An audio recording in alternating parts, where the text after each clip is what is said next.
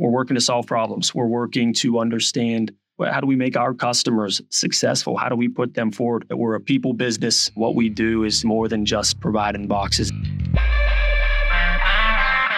Welcome to Manufacturing Happy Hour, the podcast where we get real about the latest trends and technologies impacting modern manufacturers. Manufacturing Happy Hour. Each week, we interview industry experts that are at the top of their craft and give you the tools, tactics, and strategies you need to take your career and your business to the next level. And now, your host, Chris Luecke. Hey, what's up? It's episode 163. Today, we're discussing the evolving role of industrial distribution in a manufacturing ecosystem. Our guest this week is Nate Bucklew of E&H Electric Supply in Louisville, Kentucky. As you can probably guess, E&H is an industrial electrical distributor. They're part of CED, which for our national US audience, I have no doubt you've heard of them. But they are more than just an electrical distributor, and that's what today's conversation with Nate is all about. You'll hear me say this in the interview, but I honestly can't believe it took me this long to do an episode that pulls back the curtain on modern industrial distribution. So here are three things you can expect from this episode. First, Nate's going to share a bit about his background. Now, Nate's a district manager at E&H, which is no small role, so there's great advice here for early career folks that want to advance their career, as well as people that are leading early career folks. Second, we get a little distribution 101, the role of distribution in local manufacturing, but we're also going to discuss how distributors are quite frankly taking on more than they have in the past, becoming full fledged service providers. And then finally, at the end, we talk a little about Louisville because if you're a regular listener, you know that we've done a couple other recent episodes down there. Episode 159 was with Amatrol, where we talked all about workforce development and career and technical education. Episode 162 is all about bourbon, where we talked with Opus Integration about how they're continuing to bring that industry into the future. That's because this three part series within Manufacturing Happy Hour is part of our new Made Here City series that we did in partnership with the Industrial Solutions Network. Louisville's been a blast exploring what manufacturing means to that community, that economy, the local culture. And don't forget, Made Here is more than just these podcast episodes. It's factory tour videos, including a full on tour of an industrial distillery. We have additional content and videos which you can check out by going to manufacturinghappyhour.com slash ISN. Of course, as always, you can learn more at our show notes page at manufacturinghappyhour.com slash 163. But again, don't miss the rest of Made Here over at manufacturinghappyhour.com slash ISN. All right, it's time to meet up with Nate in what might be the most appropriate spot possible for an interview with an industrial distribution leader. You might even hear a couple fork trucks in the background of this interview. I think you know where I'm going with this, so let's jump in.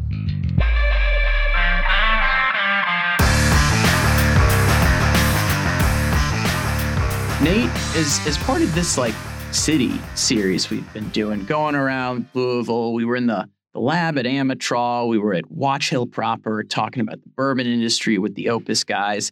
And I think we have a very iconic location to talk about industrial distribution. Being inside your warehouse, literally using a spool as our table for the conversation. It's great to have you here. Authentic. Thank you for having me. We're in the warehouse right now. I got to ask you, since we are in the bourbon capital, where would we be having a beverage if we were doing this over a drink? I think Whiskey Row is important. The historical element of that. There's a lot of good bourbon restaurants, good you know, good bars. Being here in Louisville, you'll find it anywhere. I think uh, joked a little earlier. It's gosh, that's probably a question I need to defer to my wife on as my social planner. But repeal's pretty cool. I think it's that's a, a unique one maybe not one of the mainstream, the Jeff Ruby's of the world, certainly great. But repeal is neat, and that would probably be where I went for a for a drink. Well, when you're having a beverage there, I want you to answer this question as if that's the scenario you're in, right? What makes an industrial electrical distributor such a critical part of a manufacturing ecosystem? So we're sipping on bourbon. How do you answer that in one minute, 30 seconds or something? The timing is going to be the hardest part of this. We were just, I was just at a local university last night talking about what we do. And yeah, a lot of, a lot of folks get into careers to make a difference. And you think about what manufacturing is. And what we do, what we aim to do is, is to create that, to enable that and, and maximize the efficiency, maximize what our manufacturers can do, but ultimately what it is jobs, community. If you look at some of the manufacturers in town, among the most largest employers here, it is jobs. It is a backbone of the community. And what we get to do, yeah, we're selling lighting and we're selling plant automation and safety, but we're helping to create jobs and, you know, continue that ecosystem you know, you look through COVID, you know, where a lot of folks couldn't work. We got to, we had to. We were getting letters from customers, part of a critical infrastructure, whether that's the water treatment facilities or the utilities, food and bev, putting food on shelves at the grocery store. We support a lot of those customers. So there is importance in what we do beyond the solution of the product that we provide. And we're going to talk about the ecosystem here today. We're going to talk about what you do, what you'll be doing in the future, as well as distribution continues to evolve. But first, we want to get to know your backstory a little bit. So, my first question is How did you get into this industry? Give us a little bit about how Nate made his way into the industrial distribution world. So, I started with our CED location up in Pittsburgh, Pennsylvania. It's where I'm from. My father was in the industry for his career. My older brother got into got into the industry and like anyone, any little brother, you follow what your big brother does, and mm-hmm. started in the warehouse through college up in Pittsburgh, just shelf, do, doing a lot of what we've seen. I didn't get to see a lot of the the business and the technology, but fell in love with the people. Sat mm-hmm. Came back another summer, came back uh, full time after graduation. CED's got a, an incredible man- management training program. They invested into me and taught me some of the, the fundamentals of product and, and industry, but people and leadership. I bounced around a little bit, came down into Kentucky. Never thought I'd leave, but moved down to Kentucky to get a broadened training experience, mm-hmm. spent some time in Lexington, and ultimately had the opportunity to go and manage down in Elizabethtown, Kentucky, just south of here, just south of Louisville. And managed down there for six years. You know, got to know some of the manufacturing community. The bourbon industry is a big part of that market and, and this market here in Kentucky. Mm-hmm. Working with customers, working with that team there. Ultimately, had an opportunity to come up here and manage in Louisville. I've been here for coming up on six years now I'm a, a district manager for our Bluegrass Industrial District, working with some of our other managers across Kentucky and helping to ultimately build businesses that support our customers, that partner with our suppliers to make this whole thing work. And our audience probably heard this in your answer. You've done everything from stocking the shelves to where you are as a district manager now here at E&H, which is a prestigious role at the end of the day. So, what I want to ask you is some advice for the audience out there, maybe particularly early career talent. What are the things that you've done or the things you'd recommend the folks in industry do to prepare themselves for advancement and to accelerate their careers? What's helped you and what advice would you give to the audience? foundation, build a foundation, which requires patience, which is impossible as you're coming out of school, whether that's high school or, or out of college, and, and, eager to make a difference and eager to get into you know to new roles that mm-hmm. you know mm-hmm. that, that are, are, aligned with your passion. But ultimately, to be successful for our customers, we need to know what what we're doing. To be successful in a management role, I've got to understand what my people are doing, and that, mm-hmm. that takes time. You got to do that. Our training program puts us in a position to learn on the site, on the job training with our experts, with our personnel who have who have been doing this for a career, with our customers who ultimately, you know, help to drive us to build a business that supports them. Patience is key. Again, I was uh, at a university last night talking to folks, and it's like, how long is a training program? And one to two years feels mm-hmm. like an eternity in that time frame. Absolutely. When in reality, it's quick, too quick sometimes. But you know, I think that's so important is just having a foundation to to build upon, learn upon, and then offer some insights Patience is great advice in our instant gratification world that we live in now, and especially when you're in your early 20s and two years does feel like an oh. eternity versus like a blip. And I was there. It's easy yeah. for me to speak it now. That fourth month in the warehouse, you're like, oh, hey, when's my time? And you're outside sales, you're waiting for that next call. So it's always easier said in hindsight, but it's important. And again, whether that's the, the young professional or or individuals looking to get into the next the next role, you know, kind of grow where you're planted and be a good coworker, be a good supplier, be a good customer. It's a people business, build good relationships, build good trust, and, and take care of those around you. A lot of the other things take care of themselves. A slightly different question, reflecting back on those warehouse days, the early days of the training program. What's one of the lessons you learned back then that still helps you today? Whether it was a conversation with a mentor, something you learned in that program, I'll ne- I'm never the smartest person in the room. And, and not just me, it's like there's always something to learn. We've got insights to offer. We should be quick and free to offer those, but we got a lot to learn as well. I showed up as a 24 year old manager with four individuals, all older than me, all more knowledgeable about that market and about, frankly, our industry and how to strike that balance of leading and being led, being guided, being coached is a, is a nimble balance, but an important one I think that probably rings the most consistent for me as I look back and say, gosh, what's what were some of those important lessons learned? Continuous learning, patience. You've been distilling a lot of great advice in this part of the conversation so far. Let's shift a little bit over to like the Louisville manufacturing ecosystem. What does manufacturing mean to Louisville, Kentucky? And feel free to go a little broader as well it's an identity of this market. There's a commercial on TV right now of you know they say we don't manufacturing anything uh, anymore. It's like go to Michigan, come to Kentucky, go to Missouri, and it's the reality. We push a lot of things overseas, and there's some financial reasons that businesses have done that. But come to Louisville, Kentucky, and manufacturing is real. But manufacturing, it matters. And that's that's a little bit of a buzzword there, but it's the reality of it. And what it does, again, I mentioned a little earlier on community and jobs and building a career and providing for a family, manufacturing it's key to what we do and i think there's a pride element to from being american yeah you know mm-hmm. in manufacturing here made in america having some of that here brings a lot of pride to this community and we've got some great manufacturers which is a big piece of that and, and i think one feeds itself more industry coming in more investment big investment being made and i don't think it's any accident that kentucky that greater louisville area has been selected for a lot of those investments. We've got great people, we've got willing workers and talented workers. That's built upon the, you know, I think a lot of the history and, and rich history of manufacturing that's here.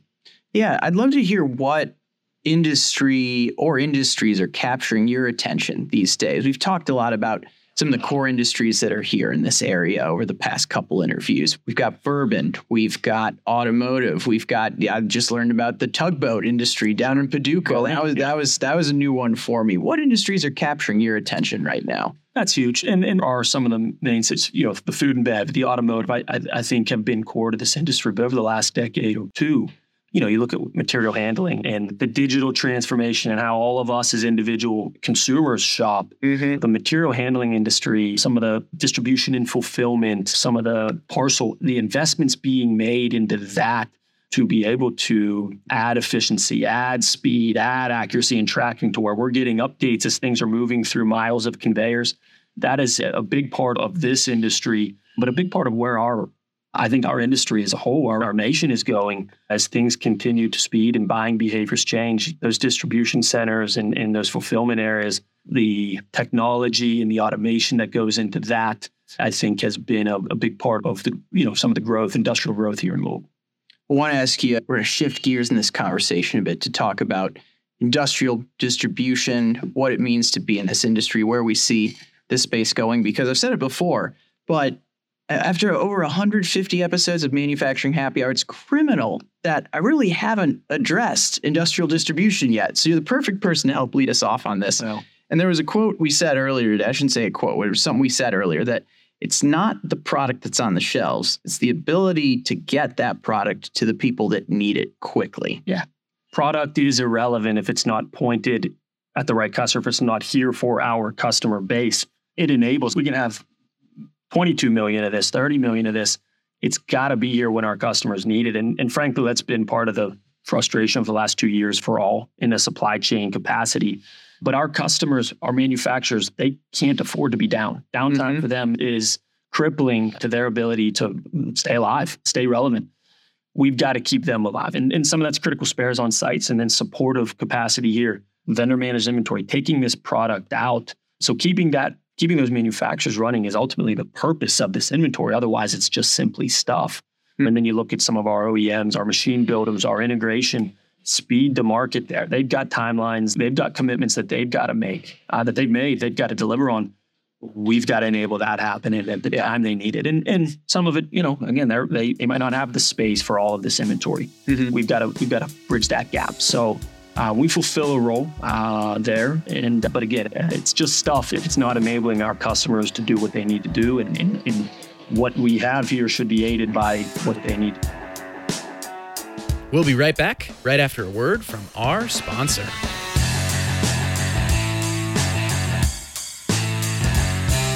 Are you stressed out by last minute changes in panel building? Maybe you've encountered this scenario. Your customer has requested control cabinets from you and the delivery date is set. You use CAD to create the schematics, you've got your bill of materials, purchasing buys all the components, and then bam, your customer submits last minute changes and you're stuck going backwards to make those changes. If you've been in this situation before, then you need to check out ePlan. ePlan goes beyond your typical CAD software and is ideal for electrical engineering. You can easily integrate component data from hundreds of manufacturers and enter changes just once and apply those changes to the entire project, freeing up your time to take on more important tasks and more customers. You can learn more by going to manufacturinghappyhour.com slash eplan and make sure to catch our full-length interview with them in episode 132, where we talk panel design, apprenticeships, and manufacturing the world over. And now, back to today's episode.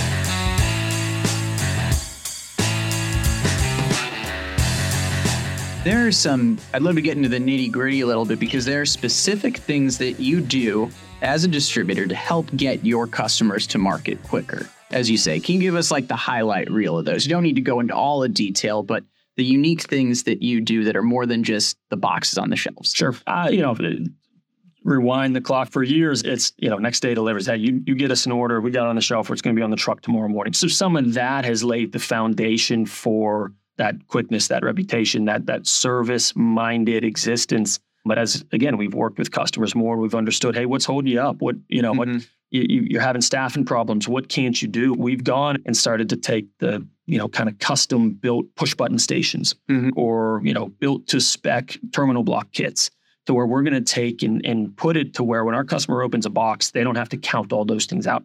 They get it, they put it on their machine or they put it on their back panel and they can get the field. So we've done more of that over time with customer guidance.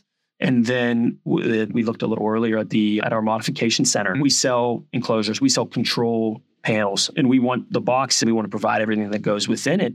And ultimately, our customers, we don't want to, we don't necessarily panel build unless our customers are asking to, asking us to do that. But we want to put it to where they they don't have to get it and then measure out and cut a big square in stainless steel or cut 14 push button holes in we've got a machine that they, when they get it, they can start to get to work with wiring, with layout, and really get to the core of what they do, where their value add is. Mm-hmm. That positions us closer to them. That adds more value to them. If we can do that successfully more consistently, we've got a really good partnership to build upon. Yeah, I think the way I summarize it as you create different ways to serve your customers in the way that need to be served, right? Not everyone needs the panels cut, right? That's an option for them that's available for the ones where that helps them get to market quicker. Another thing you do, and we talked about this with Amatrol not too many episodes ago, we were really talking about the skills gap, and they do a lot of work in your market and, and quite frankly, beyond. They serve the globe. They do a lot of work around writing curriculum, building training stations, but you're also doing things to address the need for skilled workers and the fact that we don't necessarily have all the skills we out, need out there in the field today. Tell us how you're doing that. Sure. Well, we feel it. We we recognize the importance of it for our customers because we feel it ourselves. I've got at the end of this year, we're gonna have two 45 year tenured employees retire, and we can go and recruit talented people, but but to transfer that knowledge comprehensively is tough, if not impossible. How do we ourselves, and then how do we help our customers with those same challenges? And training is a big piece of it. Offering training, effective training, a breadth of training environments in person. We'll bring folks in here. Mm-hmm. We'll, we'll, take training on site to our customers, e-learning. You know, because they don't have as many people, they can't get out of the plant. Mm-hmm. We'll offer e-learning alongside with Amatrol, Rockwell. Some of our manufacturing partners put curriculum in front of our customers that that help their people do the job, but but advance in their job as well. And, and that's again back to the community and manufacturing. You know, it, it's there's a pride element to it, and and, and that career and advancement. If we can help, if we can help to aid that and guide that, all the more valuable we are to that customer. You know, there's some pride in that for ourselves as well. That's a big that's a big piece of it. But also, again, where we can't train our way through it, if it's truly just a shortage of people, mm-hmm. we do want to offer some of those value added services or connect them with the expertise, our integrator community some of our, you know, some of our delivery partners who we don't need to do it, but but we we know people who can. And I think that's a big part. Our ecosystem and connecting our customer with those who can solve those problems, whether those are our people or, or other partners, is critical. So we've got to be on that continued focal point of, of solving customer problems where they can't solve them themselves. We've been talking about inventory. We talked about what you're doing to address the needs for skilled workers. I also want to add an aside. I just love it when we have fork trucks behind us as well. That's what makes manufacturing happy hour manufacturing happy hour. It's not real without that. So I need to figure out how to get those in my own podcast studio. But I do have one more, let's say, product and inventory question related thing for you before I completely switch it up a little bit. So one other thing I think people might miss when they're thinking about distribution is I think we had just nebulously assumed that stuff is available somewhere and it, you know, it arrives at their door the next day. But you stock stuff that's unique to this market, right? What you have here would look a little different from what's in, say, Kansas City, for example. So explain why that part is important and why that might be something that most people don't realize about what a distributor does. Sure. And different distributors do it differently. There's distribution centers that'll service, you know, a, a region, the Great mm-hmm. Lakes region. Uh, we our motto is we're going to put a warehouse here that's focused on these customers because what they need is going to be different than Minnesota or gosh, even Elizabethtown, 40 miles south of here. The mm-hmm. customer mix down there is different than it is up here. And our inventory isn't necessarily going to overlap. There is some, there's some A items, some common themes. But ultimately, we build our inventory to support that local customer base. And again, that's we can anticipate it. We can we can look up and see what the items are. We can get in front of our customers and understand, hey, what are you using? What are your pain points? When you're down, what's that one item that that you can't get? And we stock accordingly. So the true intricate differences of same industry but different customer, different market, you know, the inventory difference, inventory requirements and demands are, are going to vary. And, and I think what I love about what, what we're able to do, what we're able to do is build that around our local customers' needs. Told you I was going to change it up to something totally different. So we're talking about a lot of the things you do today and some things you've been building, let's say your heritage and legacy around as a distributor. What does the distributor of the future look like? What are some of the newer things you've seen that you're doing and maybe things that you're thinking of doing next? People, I won't depart from it innovation is key and digital transformation. Again, we've talked on some of the buzzwords and some of the things that we need to truly understand, we need to invest in, we need to bring that solution to our customers. But people's key to that. You talk to our customers about what differentiates today. The industry's changing, it's evolving, but what what makes out, you know, out in front of customers over the last few days, the ability for them to call and get an answer when a website might not fully suggest whether it's available or what is needed we've had some customers really reinforce the, the value in people. So that piece is important today. It's important in the future. People is key. Uh-huh. And, and, and our people in making sure we've got the right individuals to support our customers, those people. But we do, we need to be innovative. We need to be willing to invest. Again, where you think about where we sit between our customers and our suppliers. What's important to those two and, mm-hmm. and, and listening to what's important to customers and helping the manufacturing community create a new generation of product or a new firmware or a new software. Mm-hmm. Our manufacturers are, are brilliant and forward looking and bringing new technologies, softwares, data driven solutions to our customer base. We've got to be agile and work both sides of that with the end customer in mind. But ultimately, a lot of what they rely on us for is bringing that innovation. You know, you look at, you talk to customers, you read trade magazines. It's like, gosh, mm-hmm. what are customers stressed about? What do they lose sleep about? People and expertise, the, the, the new technology and or innovation and, and, and some of the, you know, maybe some of that old technology that leaves their equipment vulnerable. And, and we've got to equip ourselves to bring those solutions to them. When you're on the cutting edge like you are and you're maybe introducing these data driven solutions. We use the term digital transformation a lot, but really what it is you're helping customers leverage their data more effectively to produce more, reduce scrap, all the things that you can use that for. What is it like being a leader in that space? How do you get people to make that change? How do you coach them through that? Help them understand why. And, and, that starts with our, you know, mm-hmm. why is this important that we upgrade the backbone of our network, our customer yeah. network infrastructure? Oh, so that they can mm-hmm. get the data, get it upstream, make quicker decisions, understand that there's a safety incident ahead. You know, those types of things. The understanding of why is important. And, and that's us and then and then our customers too. And I think, you know, again, we we let our customers lead us a lot on on hey, what's important to you? Where should we go? How should we be structured? Where should our investment capacity be? But we, we need to help our customers too. They they were again rely on us for some of that foresight in taking some of that, you know, where do robotics fit? Where does some of this mechatronics fit in machine building? That's new. That's designing machines differently. And we've got to help and be persistent because it might not, you know, we're busy, they got machines to run. That's going to require new engineering. We've got to be persistent with and help them understand the why Mhm. and the value. It- It's a different way to associate maybe what downtime is. It's going to alleviate the downtime, and we've got to we've got to understand it so we can then convey that importance to our customer base. But we've got to understand it ourselves first. The next round of our interviews coming up right after a word from our sponsor.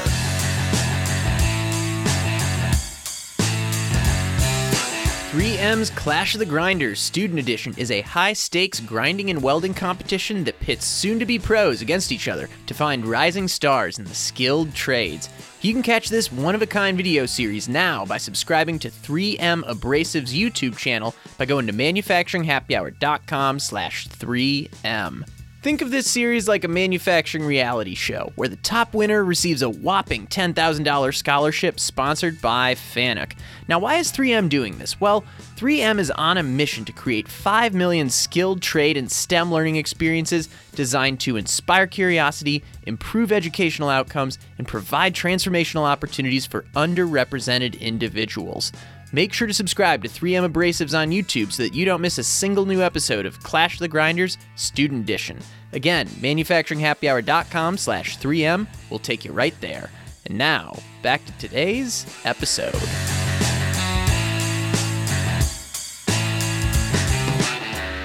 Well, I think one thing that you shared early in that answer that makes a lot of sense is you've been doing things more digitally around this warehouse and around your own operation. So you're not just showing up and saying, hey, you need to do X, Y, Z to your process so that way you can be more efficient, have less downtime, et cetera. You're like, you have a story to build off of. It's like, this is how we automated our warehouse, added new systems, et cetera, digitized our VMI program, for example, where you're not going in with paper and pencil anymore. So those are all great examples that you have in that area. Another area that I want to ask about it's what because we talked a lot about the product and the different ways you make that available to folks and the way you need it available.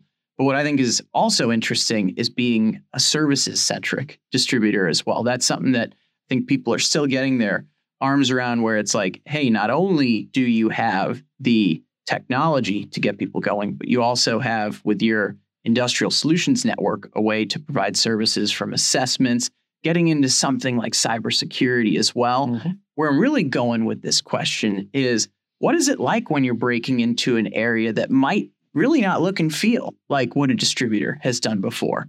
again, there's a level of discomfort to where it's like, oh, hey, we gotta we gotta step our game up. We've got to have training. We got, you know, we bought this machine. That's we got to have the safety systems around. So Mhm. there's some of the mechanics, the basics that like we got to make sure we're ready to offer these things. We are ready to perform in these areas. We better be darn sure as we strive to solve our customer's problem, we're not poking another customer in the eye, another Mhm. delivery partner in the eye. And that's a nimble journey. And, and again, that's you just got to talk to your customers. You got to understand what do they need? How do we offer that?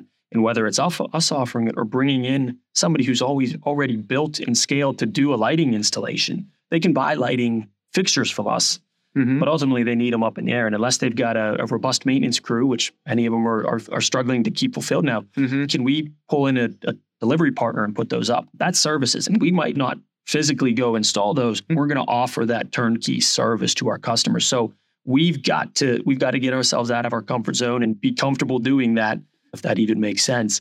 But we've got to align with the right delivery partners, our own, you know, delivery capabilities ourselves. It's a balance. And I think that's going to be key to the future is turnkey solutions, turnkey problem solving for our customer to where they turn to us and we go make it happen with some partners around us.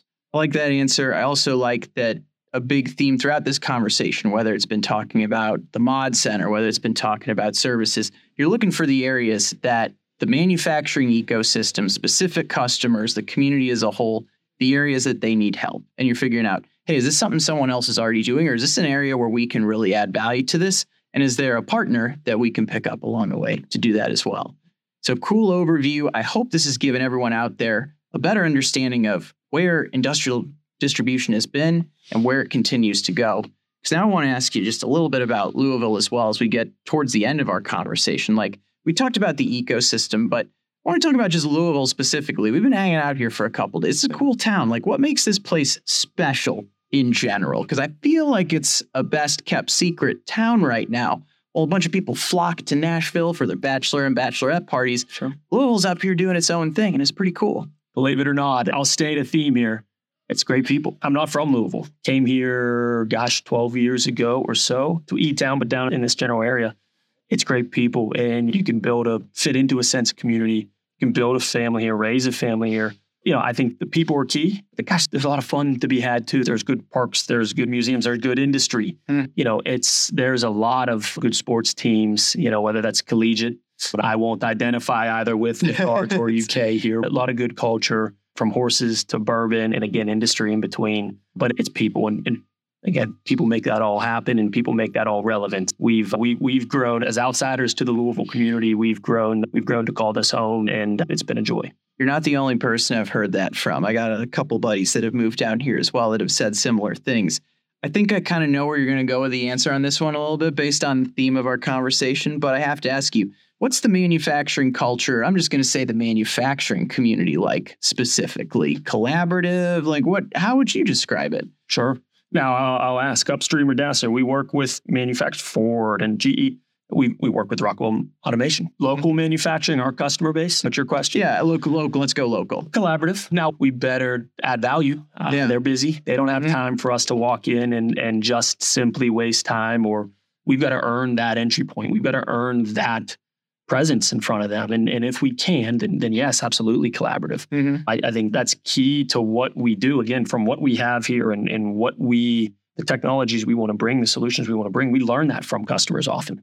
We got to earn that time. They don't have enough to give as it is. And if we're going to get in front of them, we better add value.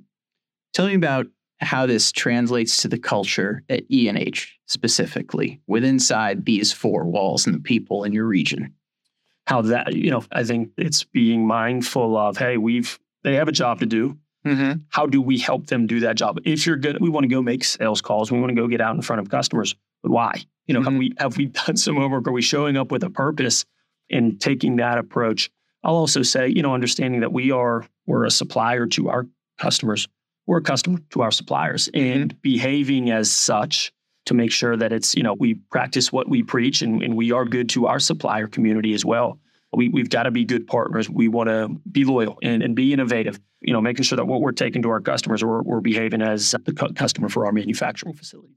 Big question for you in the, the final throes of this interview. What's the most critical thing? Like the one thing you would need to do as a distributor to keep your customers in business for the next 10 years? Kind of the linchpin about if you had to pick one thing that's going to continue to make you relevant and more importantly, your customers relevant, what would that be? Yeah, I, I, I say I'll continue on. This is more of an answer to the last question. I think everything we do has got to be done with transparency, integrity Mm-hmm. as a baseline.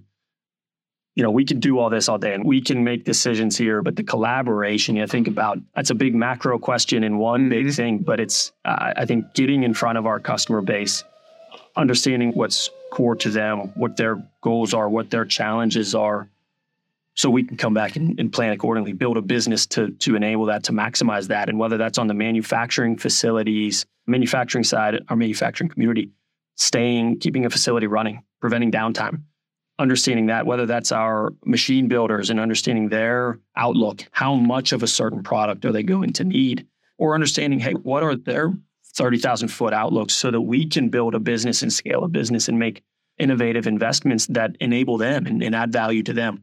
We've got to stay in front of our customers. It's why, again, it's why we exist.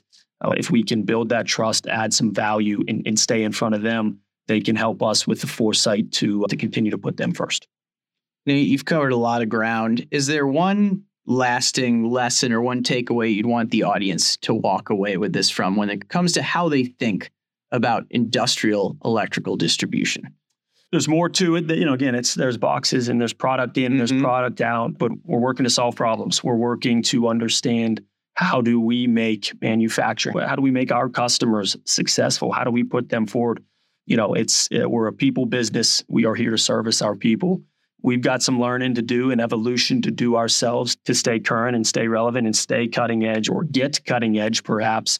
But it matters. You know, what we do is more than just providing boxes. It's keeping some critical infrastructure facilities running Hmm. and, you know, adding to that sense of community in, in important towns across the nation.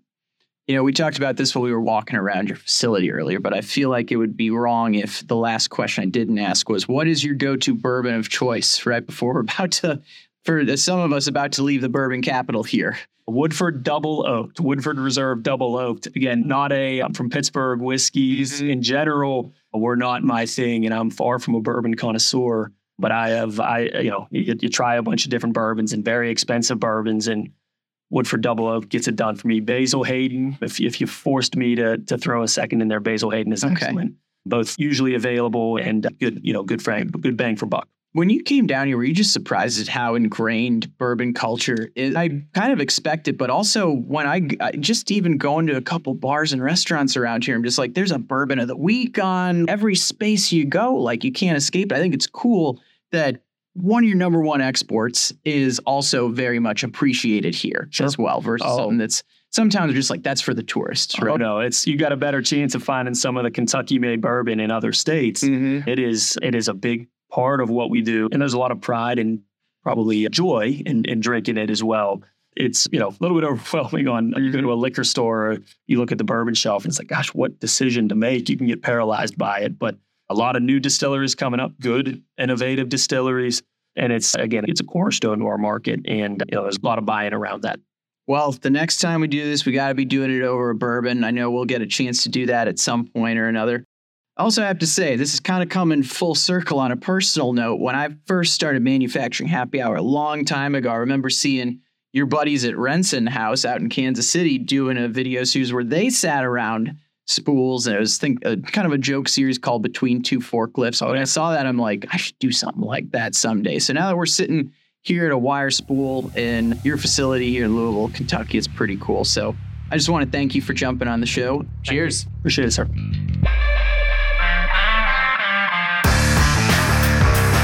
Okay, so you got a bit of manufacturing happy hour history right there at the end. Between two forklifts. That inspired me to start making my own videos. A great spoof on the Zach Galifianakis series, Between Two Ferns. I believe you can still dig that piece of internet gold up somewhere on the web, but that's a conversation for another day.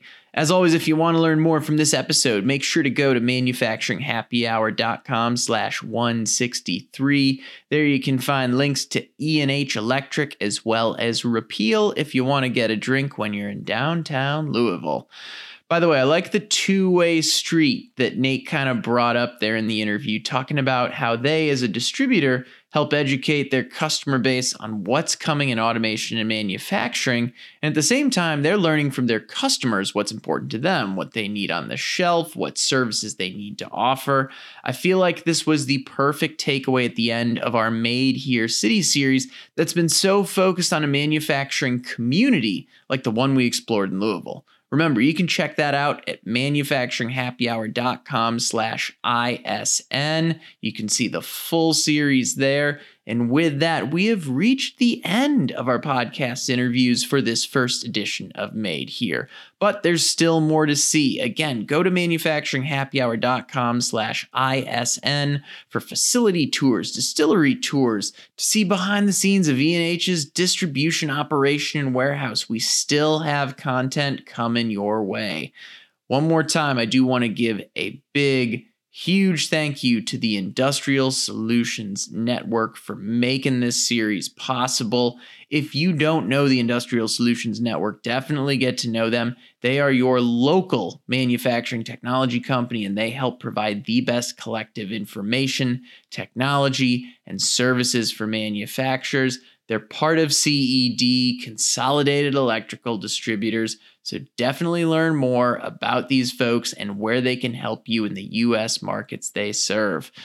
All right, everyone. Hey, thank you for listening. I hope you've been enjoying this series. There are more travels to come here on Manufacturing Happy Hour.